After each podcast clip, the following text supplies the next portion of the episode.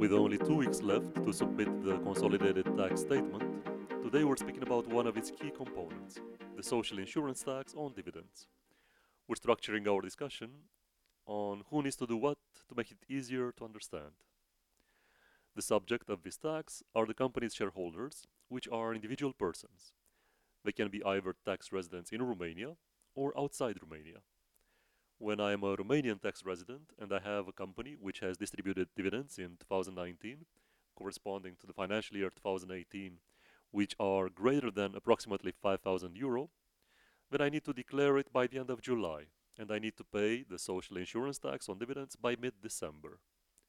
The same goes if I am a tax resident outside Romania, but in this case, I could be granted an exception if I already have a valid social insurance a tax residency certificate from at home, and have my Romanian accountant file a specific tax form.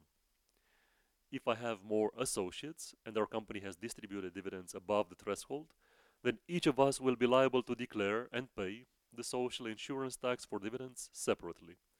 We cannot just place it on one of us.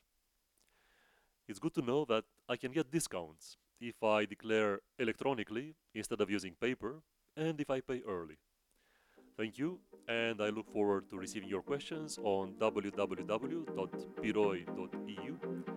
and facebook.com slash business in.